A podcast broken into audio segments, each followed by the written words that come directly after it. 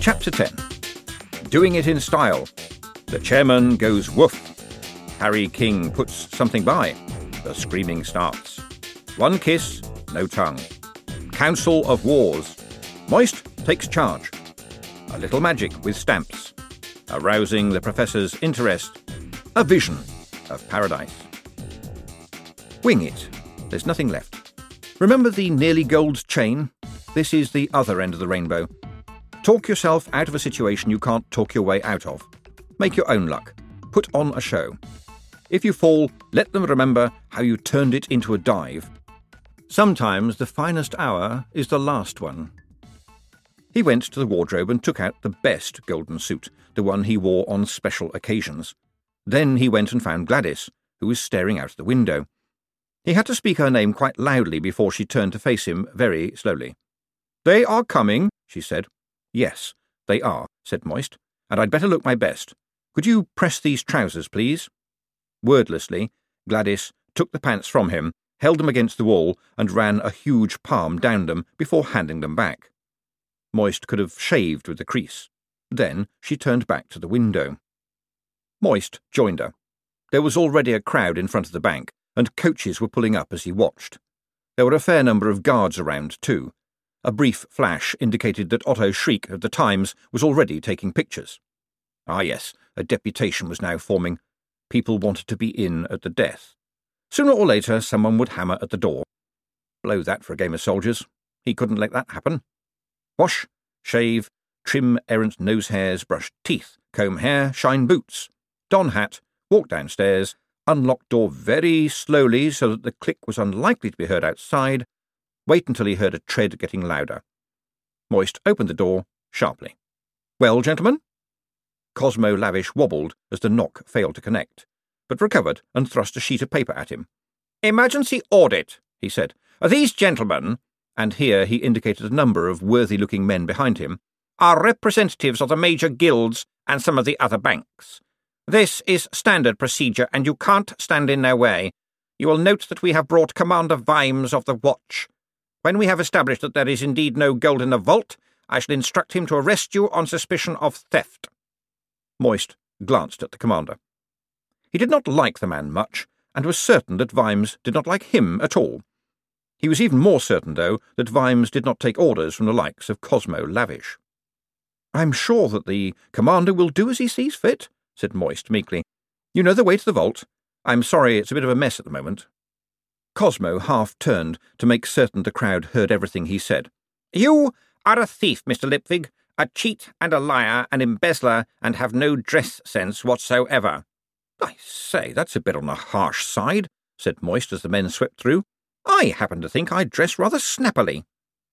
Now he was alone on the steps facing the crowd. They weren't a mob yet, but it could only be a matter of time. Can I help anyone else? he said. What about our money? said someone. What about it? said Moist. Says in the paper you've got no gold, said the inquirer. He pushed a damp copy of the Times toward Moist. The newspaper had, on the whole, been quite restrained.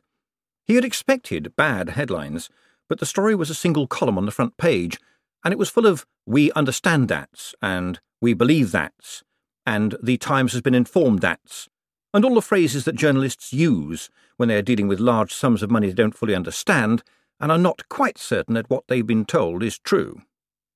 He looked up into the face of Sacharissa Cripslock. Sorry, she said, but there were watchmen and guards all around the place last night, and we didn't have much time.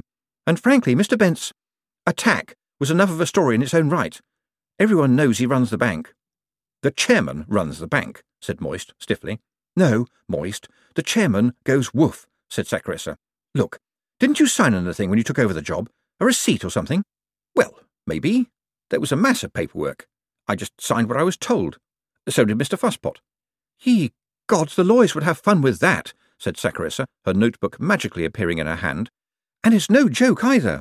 The strange thing about what lawyers have fun with is that no one else ever sees the joke. He could end up in debtor's prison. Kennel, said Moist. He goes woof, remember?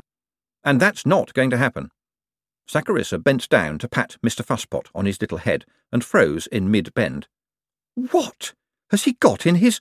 she began. Sacharissa, can we go into this later? I really have not got time for it right now.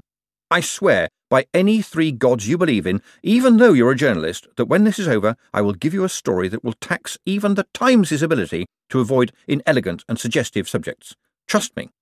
Yes, but, but it looks like a. She began. Ah, so you do know what it is, and I don't need to explain, said Moist briskly. He handed the paper back to its worried owner. Uh, you're Mr. Cusper, aren't you? he said.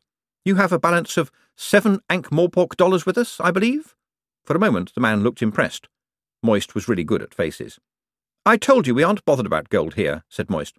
Yeah, but, the man began. Well, it's not much of a bank if people can take the gold out of it, is it? he said. But it doesn't make any difference, said Moist. I did tell you all. They looked uncertain. In theory, they should be stampeding up the steps. Moist knew what was holding them back. It was hope. It was the little voice inside that said, This isn't really happening. It was the voice that drove people to turn out the same pocket three times in a fruitless search for lost keys. It was mad belief that the world is bound to start working properly again if I truly believe, and there will be keys. It was the voice that said, This can't be happening, very loudly, in order to drown out the creeping dread that it was. He had about thirty seconds while hope lasted. And then the crowd parted. Pucci Lavish did not know how to make an entrance. Harry King, on the other hand, did. The milling, uncertain throng opened up like the sea in front of a hydrophobic prophet, leaving a channel that was suddenly lined on either side by large, weathered looking men with broken noses and a useful cross section of scars. Along this recent avenue strode Harry King, trailing cigar smoke. Moist managed to stand his ground until Mr. King was a foot away, and made sure to look him in the eye. How much money did I put in your bank, Mr. Lipwig? asked Harry. Uh, I believe it was fifty thousand dollars, Mr. King, said Moist. Yeah, I believe it was. Something like that, said Mr. King. Can you guess what I'm going to do now, Mr. Lipwig? Moist did not guess. The splot was still circulating in his system, and in his brain the answer clanged like a funeral bell. You're going to put some more in, aren't you, Mr. King? Harry King beamed, as if Moist was a dog that had just done a new trick. That's right, Mr. Lipwig. I thought to myself, Harry, I thought, $50,000 seems a bit on the lonely side, so I've come along to round it up to $60,000. On signal, some more of Harry King's men came up behind him, carrying large chests between them. Most of it's gold and silver, Mr. Lipwig, said Harry, but I know you've got lots of bright young men who can count it all up for you. This is very kind of you, Mr. King, said Moist, but at any minute the auditors are going to come back and the bank is going to be in big, big trouble. Please, I can't accept your money. Harry leaned closer to Moist, enveloping him in cigar smoke and a hint of decayed cabbage. I know you're up to something, he whispered, tapping the side of his nose. The bastards are out to get you, I can see that. I know a winner when I sees one, and I know you've got something up your sleeves, eh? Just my arms, Mr. King, just my arms, said Moist. And long may you keep them, said Harry, slapping him on the back. The men filed past Moist and deposited their cases on the floor. I don't need a receipt, said Harry. You know me, Mr. Lipwig. You know you can trust me, just like I know I can trust you. Moist shut his eyes just for a moment, to think that he had worried about ending the day hanging. Your money is safe with me, Mr. King, he said. I know, said Harry King. And when you've won the day, I'll send young Wallace along, and he'll have a little chat with your monkey about how much interest I'm going to get paid on this little lot. All right? Fair's fair? It certainly is, Mr. King. Right, said Harry. Now I'm off to buy some land. There was some uncertain murmuring from the crowd as he departed. The new deposit had thrown them. It had thrown Moist, too. People were wondering what Harry King knew. So did Moist. It was a terrible thing to have someone like Harry believing in you. Now the crowd had evolved a spokesman who said, Look, what's going on? Has the gold gone or not? I don't know, said Moist. I haven't had a look today. You say that as if it doesn't matter, said Sacharissa. Well, as I have explained, Moist said, the city is still here. The bank is still here. I am still here. He cast a glance toward Harry's broad, retreating back. For the moment. So we don't need the gold cluttering up the place, do we? Cosmo Lavish appeared in the door behind Moist. So, Mr. Lipwig, It would appear that you are a trickster to the end. I beg your pardon, said Moist. Other members of the ad hoc audit committee were pushing their way out, looking satisfied. They had, after all, been woken up very early in the morning, and those who are awakened very early in the morning expect to kill before breakfast. Have you finished already? said Moist. Surely you must know why we were brought here, said one of the bankers. You know very well that last night the City Watch found no gold in your vaults. We can confirm this unhappy state of affairs. Oh, well, you know how it is with money, said Moist. You think you're flat broke, and there it was all the time in your other trousers. No, Mr. Lipwig, the joke is on you, said Cosmo. The bank is a sham. He raised his voice. I would advise all the investors you have misled to take their money back while they can. No, squad to me. Commander Vimes pushed his way through the bewildered bankers at the same time as half a dozen troll officers pounded up the steps and ended up shoulder to shoulder in front of the double doors. Are you a bloody fool, sir? Said Vimes, nose to nose with Cosmo. That sounded to me like incitement to riot. This bank is closed until further notice. I am a director of the bank, Commander, said Cosmo. You cannot keep me out. Watch me, said Vimes. I suggest you direct your complaint to his lordship. Sergeant Detritus? Yes, sir. Nobody goes in there without a chitty signed by me, and Mr. Lipwig, you will not leave the city. Understood? Yes, Commander. Moist turned to Cosmo. You know, you're not looking well, he said. That's not a good complexion you have there. No more words, Lipwig. Cosmo leaned down. Up close, his face looked even worse, like the face of a wax doll, if a wax doll could sweat. We'll meet in court. It's the end of the road, Mr. Lipwig. Or should I say, Mr. Spangler? Oh, gods! I should have done something about Cribbins, thought Moist. I was too busy trying to make money. And there was Adora Belle, being ushered through the crowd by a couple of watchmen who were also acting as crutches. Vimes hurried down the steps as if he'd been expecting her. Moist became aware that the background noise of the city was getting louder. The crowd had noticed it too. Somewhere, something big was happening, and this little confrontation was just a sideshow. You think you are clever, Mr. Lipwig? said Cosmo. No, I know I'm clever. I think I'm unlucky, said Moist. But he thought, I didn't have that many customers, surely. I can hear screams. With triumphant shouting behind him, he pushed his way down to Adora Belle and the cluster of coppers. You're golems, right? he said. Every golem in the city just stopped moving, said Adora Belle. Their gazes met. They're coming, said Moist. Yes, I think they are. Who are? said Vimes suspiciously. Er, uh, them? Said Moist, pointing. A few people came running around the corner from the mall and sprinted, grave faced, past the crowd outside the bank. But they were only the flecks of foam driven before the tidal wave of people fleeing from the river area, and the wave of people broke on the bank as if it were as a rock in the way of a flood. Floating on the sea of heads, as it were, was a circular canvas about ten feet across, of the sort that gets used to catch people who very wisely jump from burning buildings. The four people carrying it were Dr. Hicks and four other wizards, and it was at this point you would notice the chalked circle and the magic symbols. In the middle of the portable magic circle sat Professor Flead, belabouring the wizards unsuccessfully with his ethereal staff. They fetched up alongside the steps as the crowd ran onward. I'm sorry about this, panted Hicks. It's the only way we could get him here, and he insisted. Oh, how he insisted! Where's the young lady? Flead shouted. His voice was barely audible in the living daylight. Adora Belle pushed her way through the policeman. Yes, Professor Flead, she said. I have found your answer. I have spoken with several Umnians. I thought they all died thousands of years ago. Well, it is a department of necromancy, Flead said, but I must admit they were a wee bit indistinct even for me. Can I have a kiss? One kiss, one answer. Adora Belle looked at Moist. He shrugged. The day was totally beyond him. He wasn't flying any more, he was simply being blown along by the gale. All right, she said, but no tongues. Tongues? said Flead sadly. I wish. There was the briefest of pecks, but the ghostly necromancer beamed. Wonderful, he said. I feel at least a hundred years younger. You have done the translations, said Adora Belle, and at that moment Moist felt a vibration underfoot. What? Oh, that said Flead. It was those gold golems you were talking about. and another vibration, enough to cause a sense of unease in the bowels. Although it turns out that the word in context doesn't mean gold at all.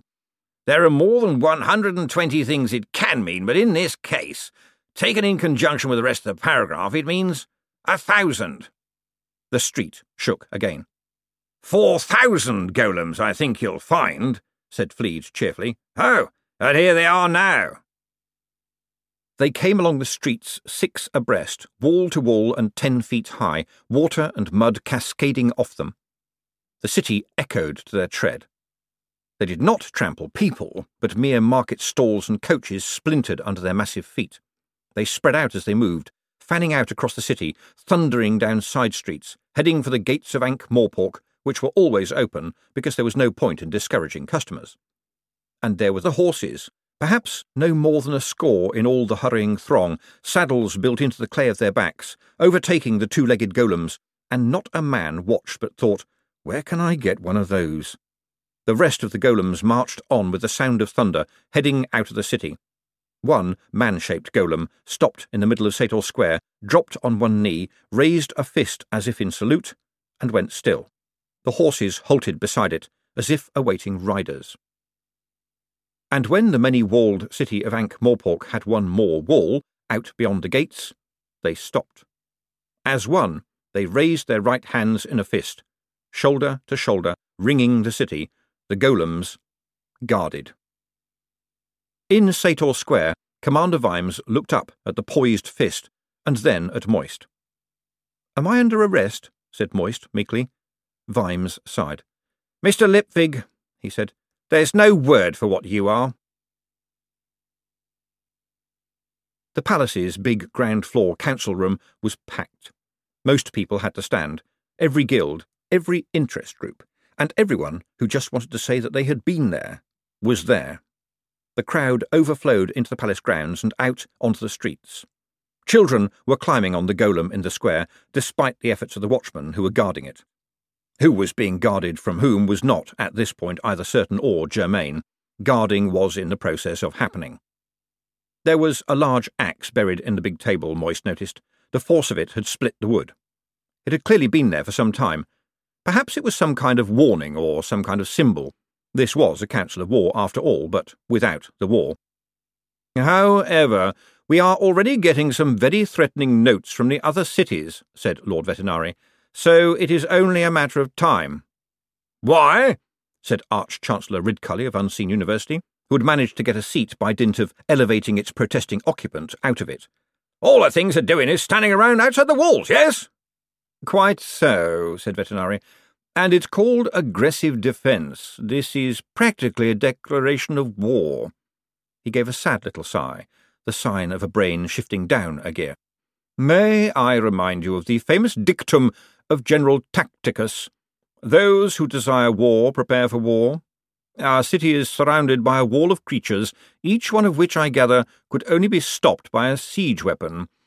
Miss Dearheart, he paused to give Adora Belle a sharp little smile, has been kind enough to bring Ankh Morpork an army capable of conquering the world, although I'm happy to accept her assurance that she didn't actually mean to.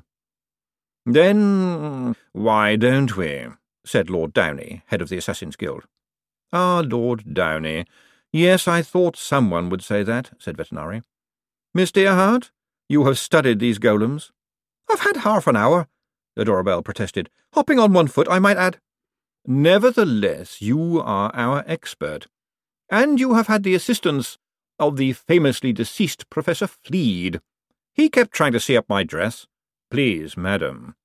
And they have no chem that I can get at, said Adora Belle. There is no way of opening their heads.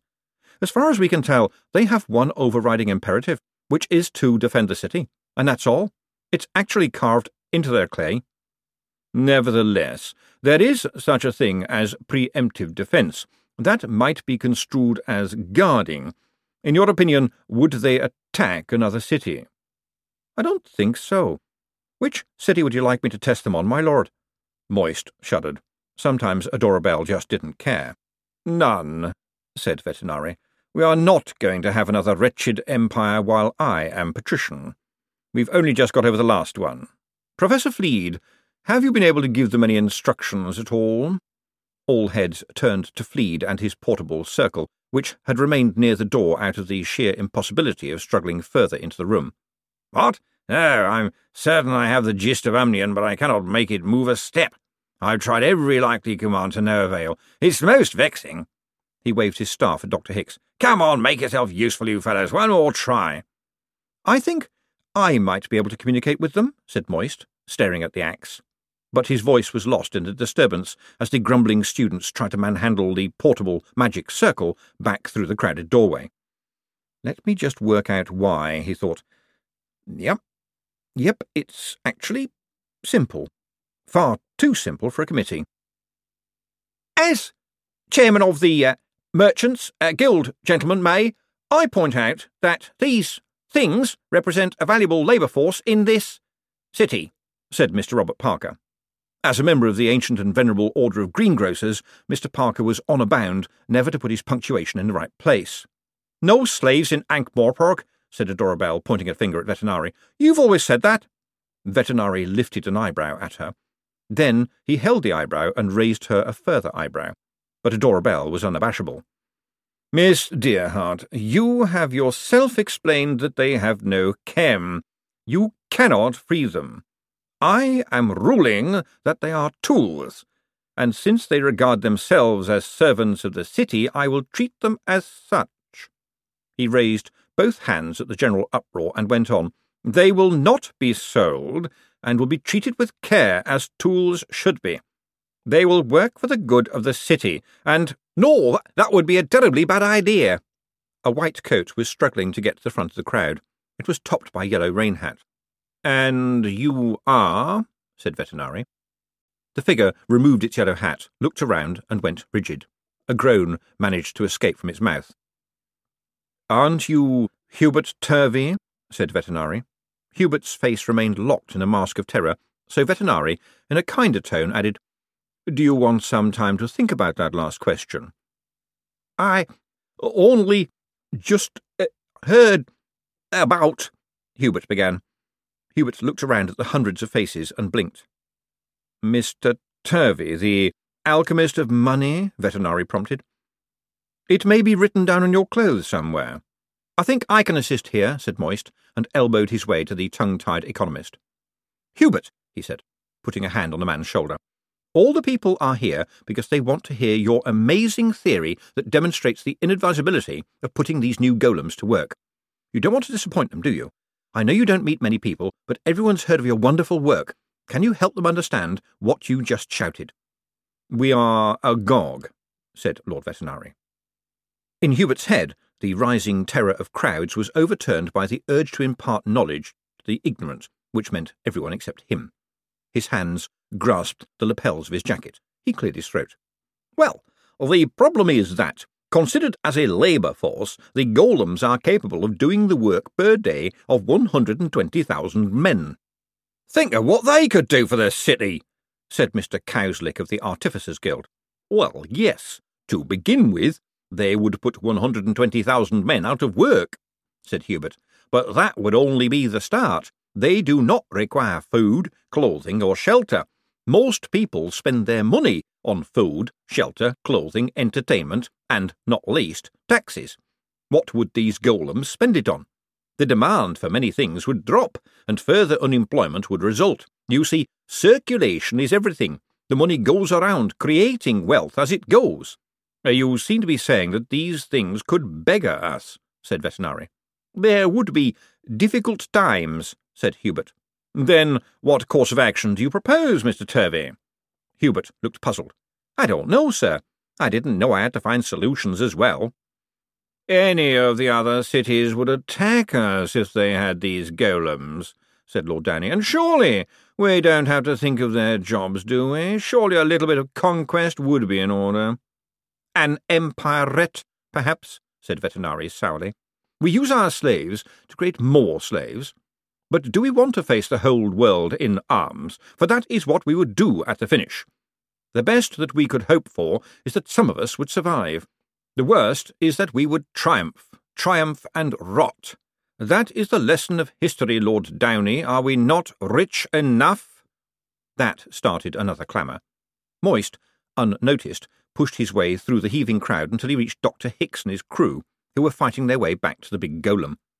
Can I come with you, please? he said. I want to try something. Hicks nodded, but while the portable circle was being dragged out in the street, he said, I think Miss Dearheart tried everything. The professor was very impressed. There's something she didn't try. Trust me. Talking of trust, who are these lads holding the blanket? My students, said Hicks, trying to keep the circle steady. They want to study nec- uh, post-mortem communications. Why? Apparently it's good for getting girls, sighed Hicks. There were sniggers. In a necromancy department? What kind of girls do they get? No, it's because when they graduate, they get to wear the hooded black robe and the skull ring. I think the term one of them used was babe magnet. But I thought wizards aren't allowed to marry. Marriage? said Hicks. Oh, I don't think they're concerned about that. We never were in my day, shouted Flead, who was being shaken back and forth as the circle was dragged through the crowds. Can't you blast some of these people with black fire, Hicks? You're a necromancer for the sake of the seven hells. You're not supposed to be nice. Now I can see what's going on. I think I shall have to spend a lot more time in the department. Could I have a quiet word? whispered Moist to Hicks. The lads can manage by themselves, can't they? Tell them to catch up with us at the big golem. He hurried on and was not at all surprised to find Hicks hurrying to catch up with him. He pulled the not really a necromancer into the shelter of a doorway and said, Do you trust your students? Are you mad? It's just that I have a little plan to save the day, the downside of which is that Professor Flead will no longer, alas, be available to you in your department. By unavailable, you mean Alas, you would never see him again, said Moist. I can tell that would be a blow. Hicks coughed. Oh dear. He wouldn't be able to come back at all? I think not. Are you sure? said Hicks carefully. No possibility? I'm pretty sure. Hmm.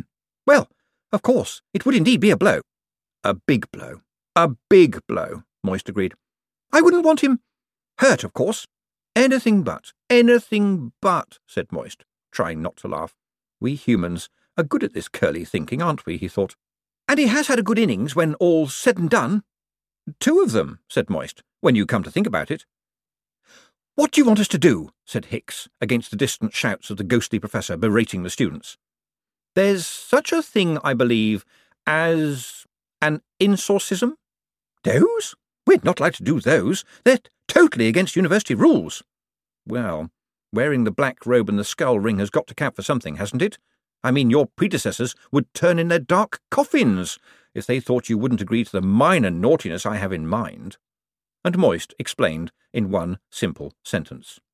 Louder shouts and curses indicated that the portable circle was almost upon them. Well, Doctor, said Moist. A complex spectre of expressions chased one another across Dr. Hicks's face. Well, I suppose. Yes, Doctor. Well, it'd be like sending him to heaven, right? Exactly. I couldn't have put it better myself. Anyone could put it better than this bunch, snapped Flead right behind him. This place has really been allowed to go uphill since my day. Well, we shall see what we can do about that. Before you do, Professor, I must speak to the golem, said Moist. Can you translate for me? Can, but won't, snapped Flead. You tried to help Miss Dearheart just earlier on. She is attractive. Why should I bequeath to you the knowledge it took me a century to acquire? Because there's fools back there who want to use these golems to start a war. Then that will reduce the number of fools. In front of them now was the lone golem. Even kneeling, this one's face was level with Moist's eyes, the head turned to look blankly at him. The guards around the golem, on the other hand, looked at Moist with deep suspicion. We are going to perform a little magic, officers, Moist told them. The corporal in charge looked as if this did not meet with his approval. We've got to guard it, he pointed out, eyeing the black robes and the shimmering Professor Flead. That's fine. We can work around you, said Moist. Do, please stay. I'm sure there's not much risk. Risk? said the corporal. Although perhaps it might be better if you fanned out to keep the public away, Moist went on. We would not want anything to happen to members of the public. If, perhaps, you could push them back a hundred yards or so? Told to stay here, said the corporal, looking Moist up and down. He lowered his voice. Eh, aren't you the Postmaster General? Moist recognised the look and the tone. Here we go. Yes, indeed, he said. The watchman lowered his voice still further. So, uh, do you by any chance have any of the blue. Can't help you there, said Moist quickly, reaching into his pocket. But I do just happen to have here a couple of the very rare 50p green stamps with the highly amusing misprint that caused a bit of a stir last year. You may remember? These are the only two left, very collectible.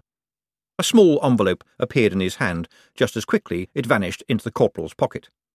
We can't let anything happen to members of the public, he said, so I suggest we'd better keep them back a hundred yards or so.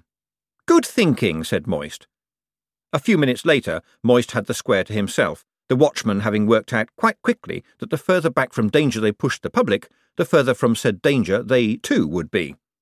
And now, Moist thought, for the moment of truth. If possible, though, it would become the moment of plausible lies, since most people were happier with them. The Umnian golems were bigger and heavier than the ones commonly seen around the town, but they were beautiful. Of course they were. They had probably been made by golems, and their builders had given them what looked like muscles and calm, sad faces. In the last hour or so, in defiance of the watchman, the lovable kids of the city had managed to scrawl a black moustache on this one. OK, now for the professor. Tell me, Professor, do you enjoy being dead? he said. Enjoy? How can anyone enjoy it, you fool? said Flead. Not much fun. Young man, the word fun is not applicable to existence beyond the grave, said Flead. And is that why you hang around the department? Yes. It may be run by amateurs these days, but there's always something going on. Certainly, said Moist. However, I'm wondering if someone of your interests would not find them better served somewhere where there is always something coming off. I do not understand your meaning. Tell me, Professor, have you heard of the Pink Pussycat Club? No, I have not. Cats are not normally pink in these times, are they? Really? Well, let me tell you about the Pink Pussycat Club, said Moist.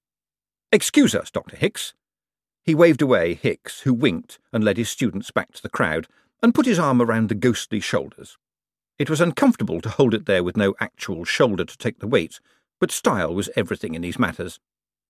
The watchers heard some urgent whispering pass to and fro, and then Flead said, you mean it's smutty? Smut, thought Moist. He really is old. Oh, yes. Even, I might go so far as to say, suggestive. Do they show their ankles? said Flead, his eyes gleaming. Ankles? said Moist. Ye- yes, I rather think they do. Ye gods, he wondered. Is he that old? All the time? Twenty-four hours a day, they never clothe, said Moist. And sometimes they spin around a pole upside down. Take it from me, Professor, for you, eternity might not be long enough. And you just want a few words translated? A small glossary of instructions. And then I can go? Yes. I have your word. Trust me. I'll just explain this to Dr. Hicks. He may take some persuading. Moist strolled over to the huddles of people who weren't necromancers at all. The post mortem communicator's response was other than he expected. I wonder if we'll be doing the right thing, setting him loose in a pole dancing establishment.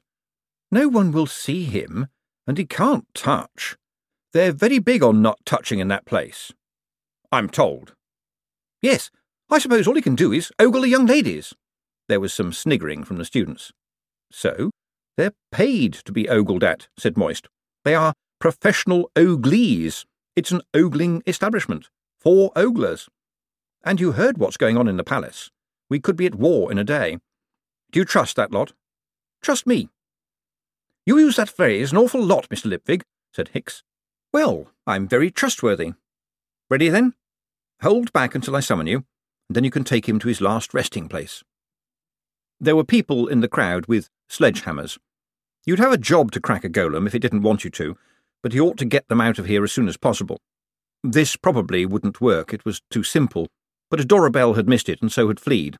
The corporal, now so bravely holding back the crowds, wouldn't have, but nobody had asked him. You just had to think a little. Come on, young man, said Flead, still where his bearers had left him and backed away. Let's get on with it, shall we? Moist took a deep breath. Tell me how to say, Trust me and only me. Form ranks of four and march ten miles hubward of the city. Walk slowly, he said. you are a sharp one, Mr. Lipstick, said Flead, his mind full of ankles. But it won't work, you know. We tried things like that. I can be very persuasive. It won't work, I tell you. I have found not one single word that they will react to. Well, Professor, it's not what you say, it's the way that you say it, isn't it? Sooner or later, it's all about style. Ha! You're a fool, man.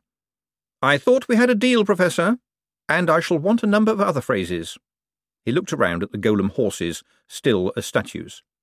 And the one phrase I shall need is the equivalent of giddy up. And while I think of it, I shall need woe, too. Or do you want to go back to the place where they've never heard of pole dancing? Chapter 11 The Golems Go. True Worth. At work, servants of a higher truth. Back in trouble again. The Beautiful Butterfly. The Insanity of Vetinari. Mr. Bent wakes up. Mysterious Requirements.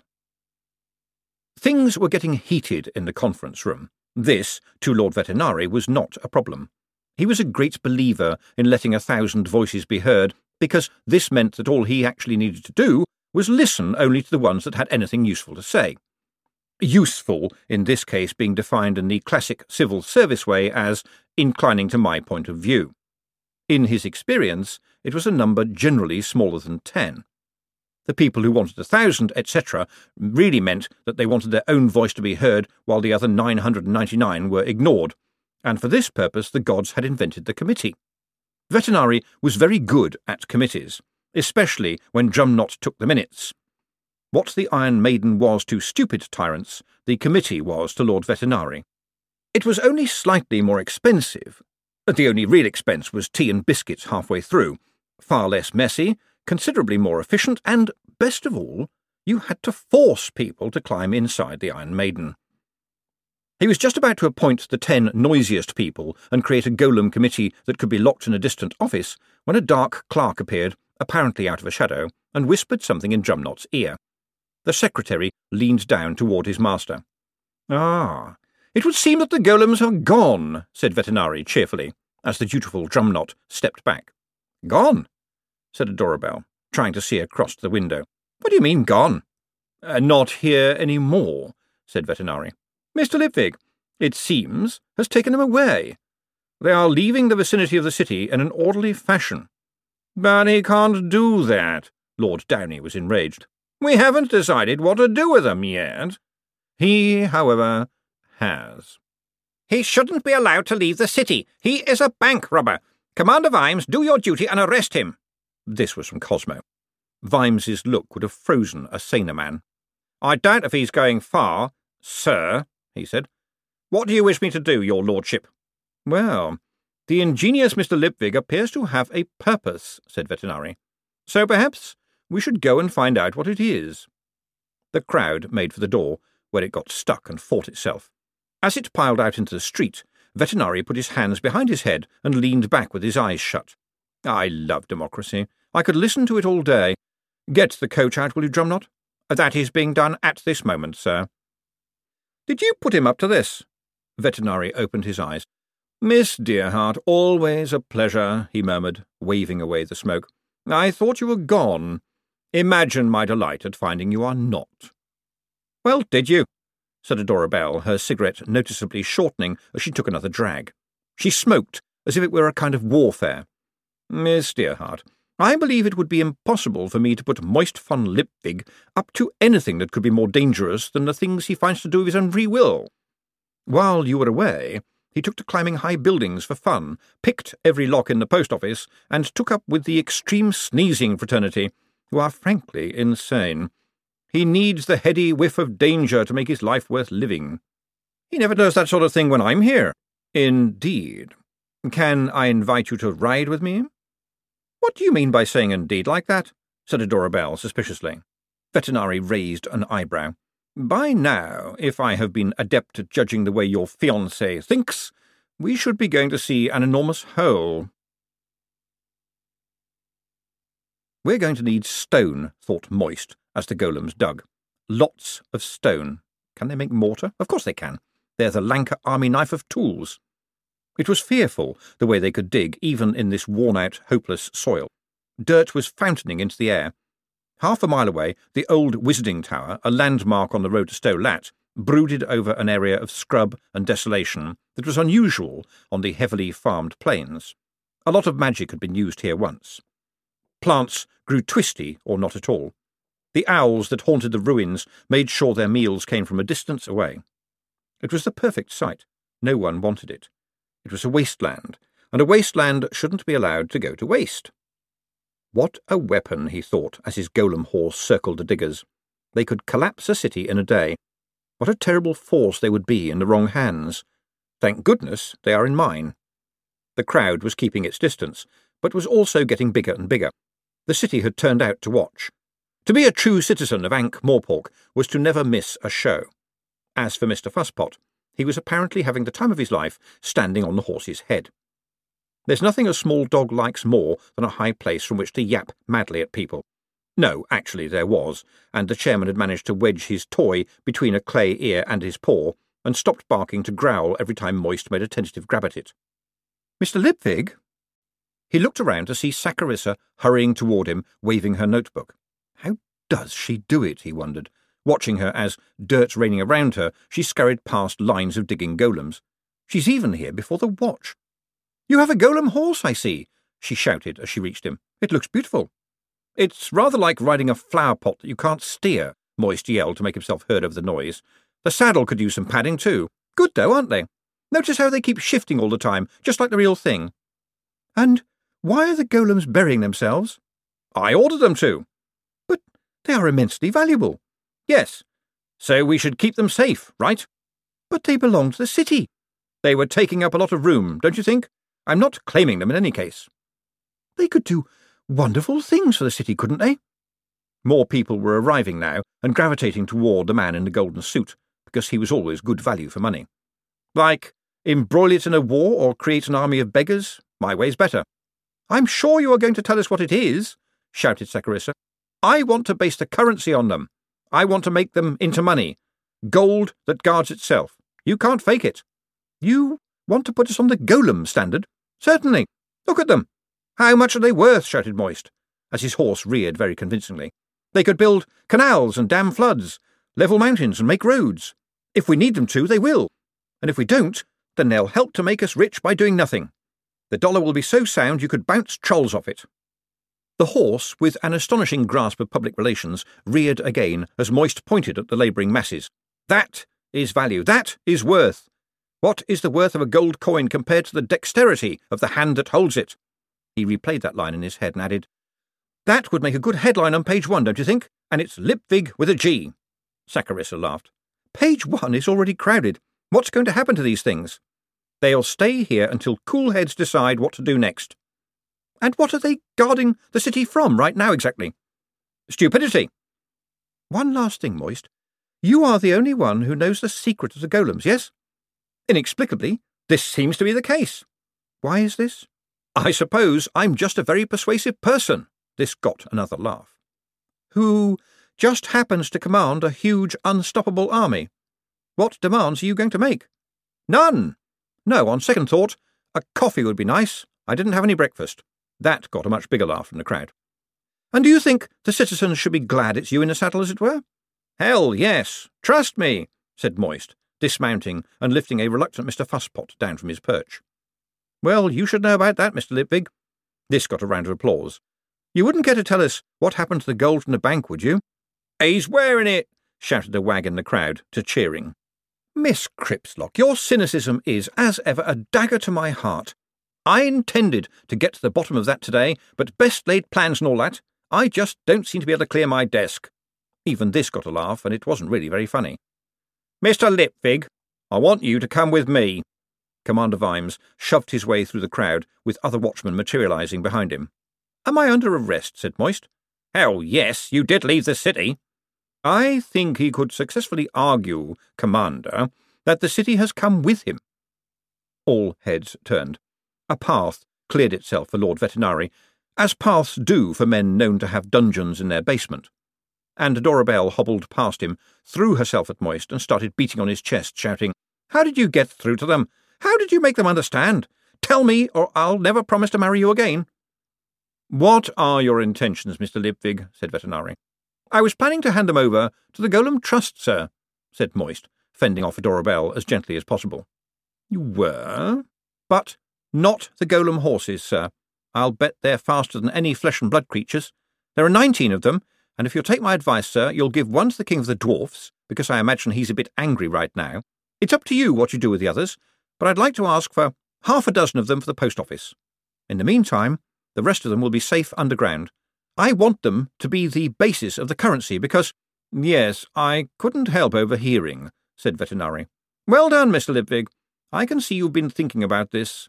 You have presented us with a sensible way forward indeed. I have also been giving the situation much thought, and all that remains is for me. Oh, no thanks are necessary. To say, Arrest this man, Commander.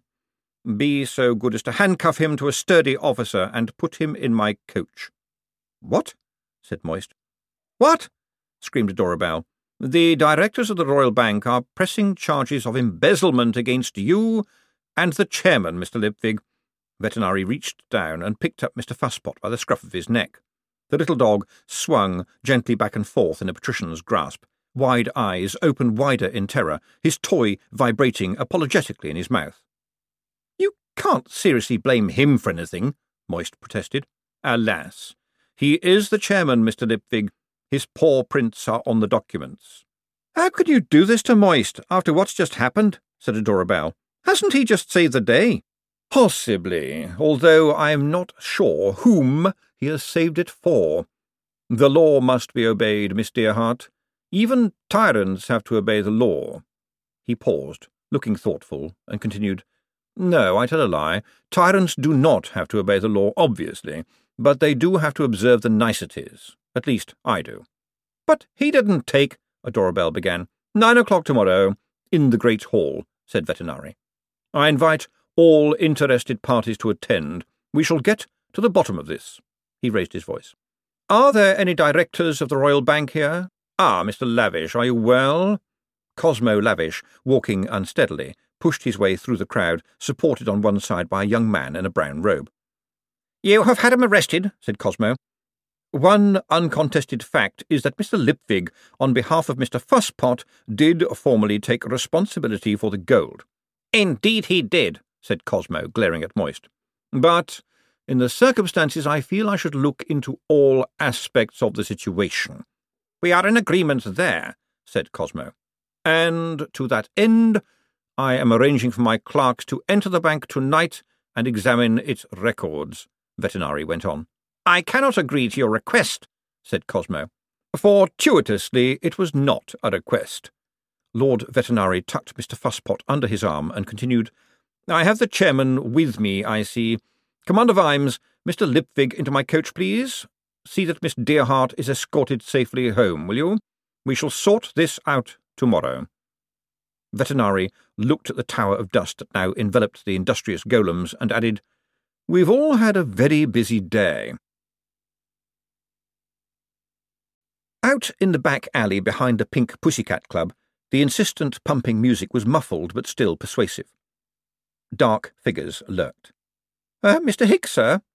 The head of the Department of Post-Mortem Communications paused in the act of drawing a complicated rune among the rather less complex everyday graffiti and looked up at the concerned face of his student.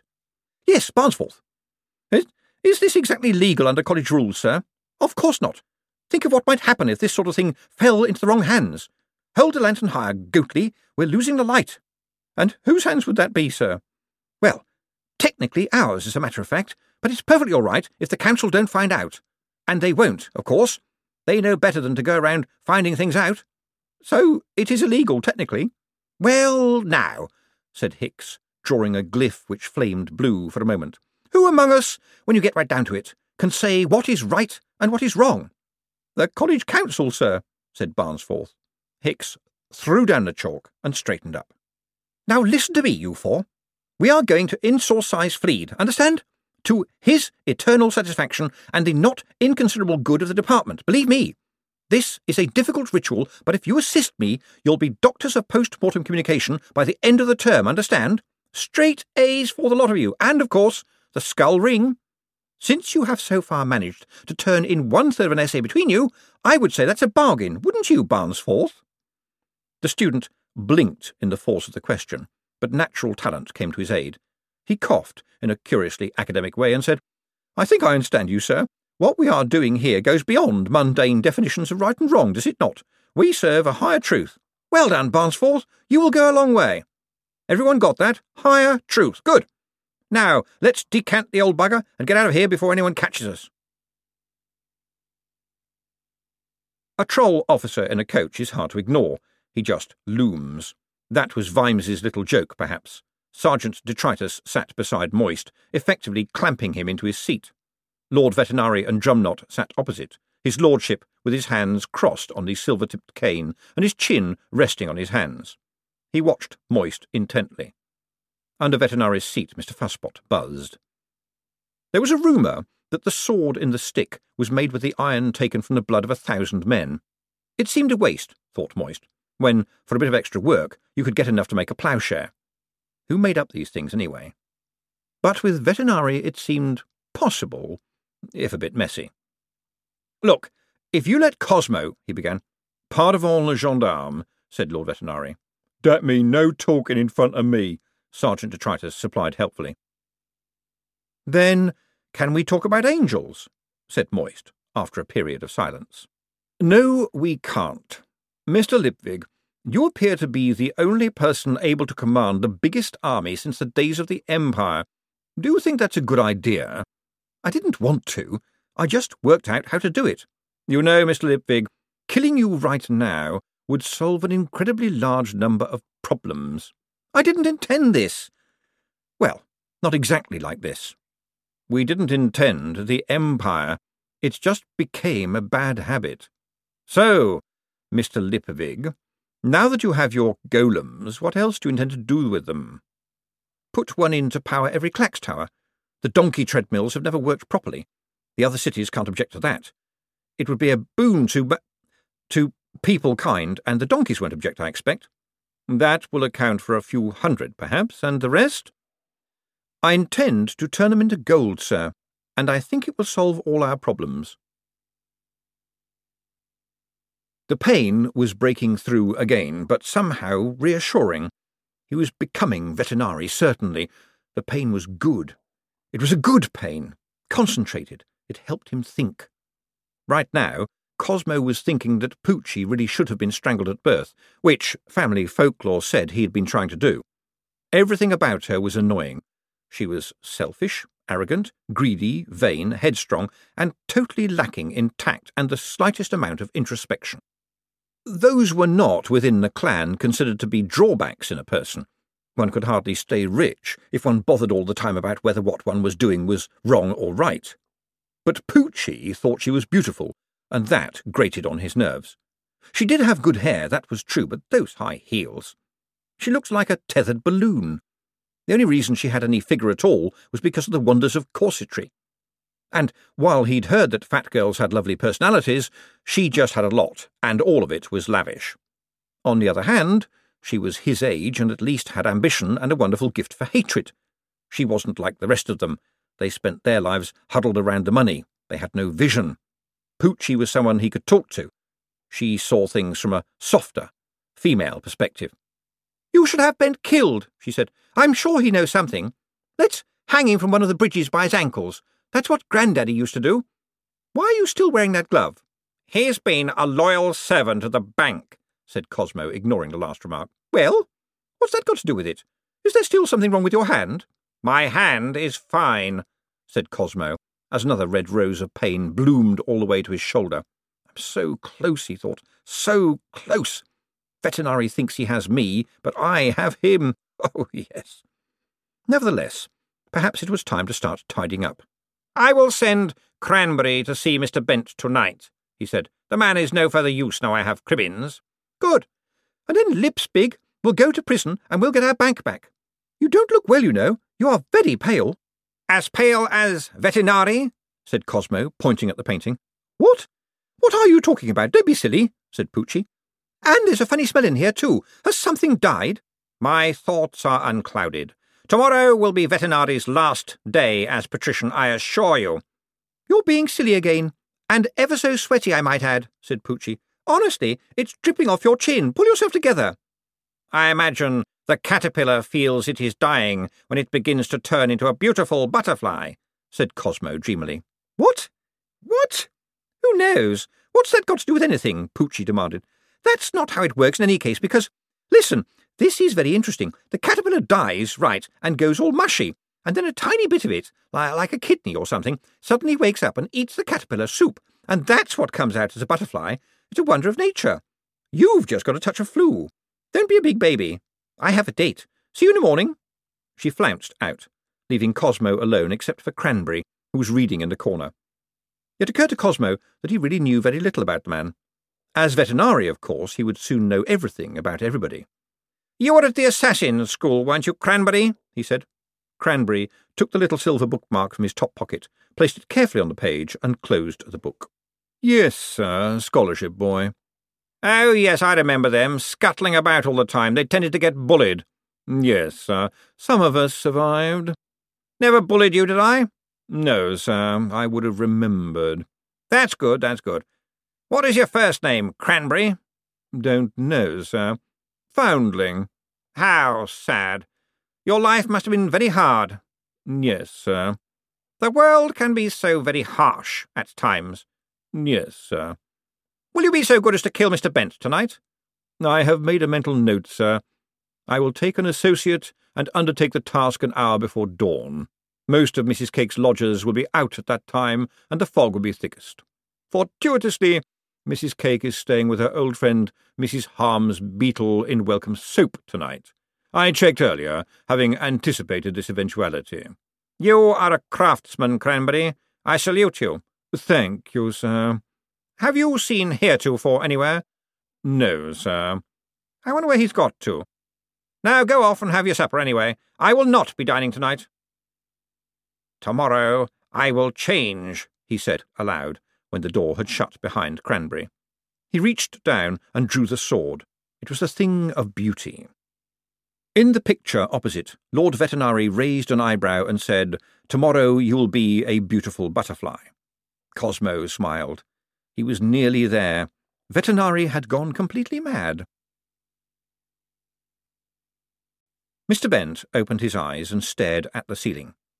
After a few seconds, this uninspiring view was replaced by an enormous nose with the rest of a worried face some distance beyond it. You're awake! Mr. Bent blinked and refocused and looked up at Miss Drapes, a shadow against the lamplight. You had a bit of a funny turn, Mr. Bent, she said, in the slow, careful voice people use for talking to mental patients, the elderly, and the dangerously armed. Mm, a funny turn? I did something funny? He raised his head from the pillow and sniffed. You are wearing a necklace of garlic, Miss Drapes, he said. It's a uh, precaution, said Miss Drapes, looking guilty. Against colds. Yes, colds. You can't be too careful. How do you feel in yourself? Mr. Bent hesitated. He wasn't certain how he felt. He wasn't certain who he was. There seemed to be a hole inside. There was no himself in himself. Mm, what has been happening, Miss Drapes? Oh, you don't want to worry about all that, said Miss Drapes with a fragile cheerfulness.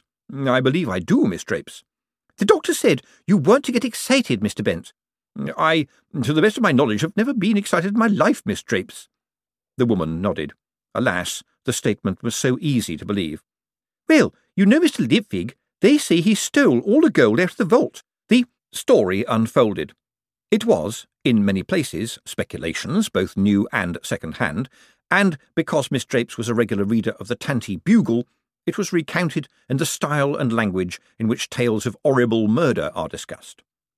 What shocked her was the way the man just lay there. Once or twice he asked her to go back over a detail, but his expression never changed. She tried to add excitement, she painted the walls with exclamation marks, and he did not budge. And now he's banging up in the tanty, Miss Drapes said. They say he will be hanged by the neck until dead.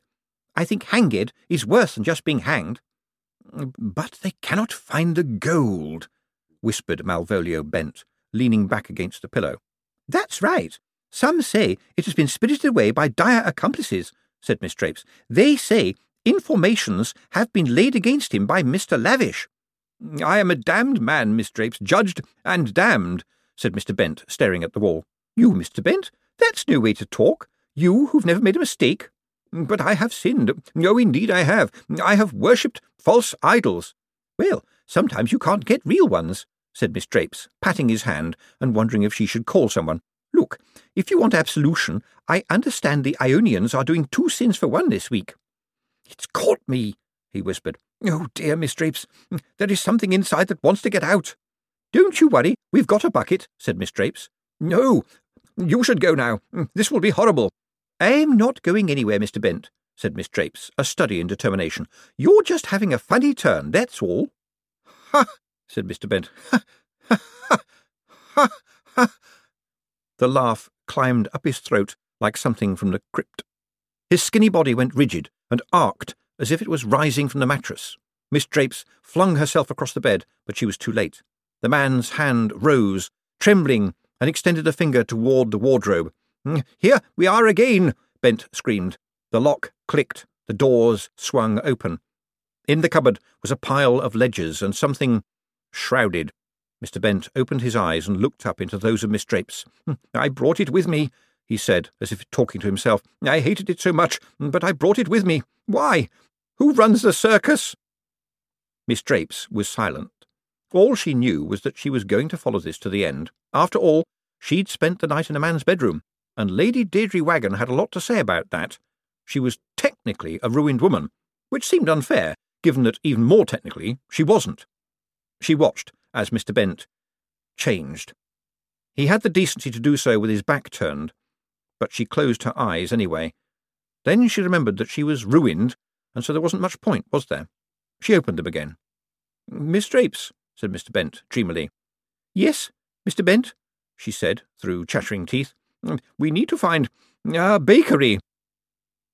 Cranberry and his associate stepped into the room and stopped dead. This was not according to the plan. And possibly a ladder, said Mr. Bent.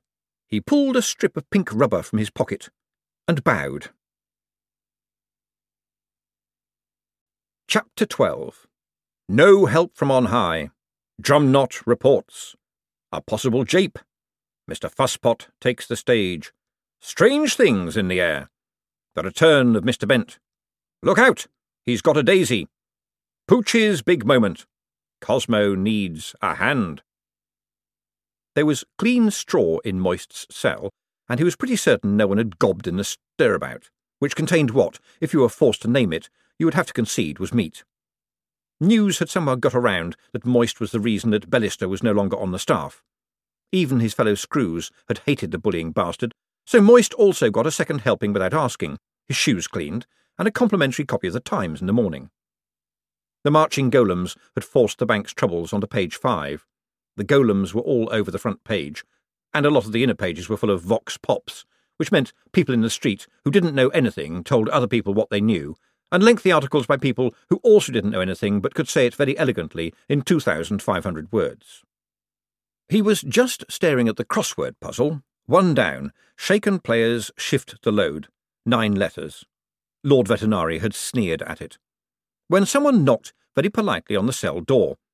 It was the warden, who hoped Mr. Lipwig had enjoyed his brief stay with them, would like to show him to his carriage, and looked forward to the pleasure of his custom again, should there be any further temporary doubts about his honesty. In the meantime, he would be grateful if Mr. Lipwig would be kind enough to wear these lightweight manacles for the look of the thing, and when they were taken off him, as they surely would be when his character was proved to be spotless, would he please remind the officer in charge that they were prison property, thank you very much. There was a crowd outside the prison, but they were standing back from the large golem which, down on one knee and with his fist thrust into the air, was waiting outside the gate.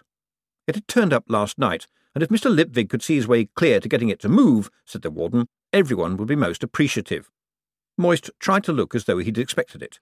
He had told Black Moustache to await further orders. He hadn't expected this. In fact, it stomped after the coach all the way to the palace. There were a lot of watchmen lining the route, and there seemed to be a black-clad figure on every rooftop. It looked as though Vetinari was not taking any chances on him escaping. There were more guards waiting in the back courtyard, More than was efficient, Moist could tell, since it can be easier for a swift thinking man to get away from twenty men than from five. But somebody was making a statement. It didn't matter what it was, so long as it looked impressive. He was led by dark passages into the sudden light of the great hall, which was packed. There was a smattering of applause, one or two cheers, and a ringing series of boos from Pucci, who was sitting next to her brother in the front row of the big block of seats. Moist was led to a small podium, which was going to serve as a dock, where he could look around at the guild leaders, senior wizards, important priests, and members of the great and the good, or at least the big and the noisy. There was Harry King grinning at him, and the cloud of smoke that indicated the presence of Adora Belle, and, oh yes, the new High Priestess of Anoia, her crown of bent spoons all shiny, her ceremonial ladle held stiffly, her face rigid with nerves and importance. You owe me, girl, Moist thought because a year ago you had to work in a bar in the evenings to make a living, and Anoia was just one of half a dozen demi-goddesses who shared an altar, which, let's face it, was your kitchen table with a cloth on it. What's one little miracle compared to that?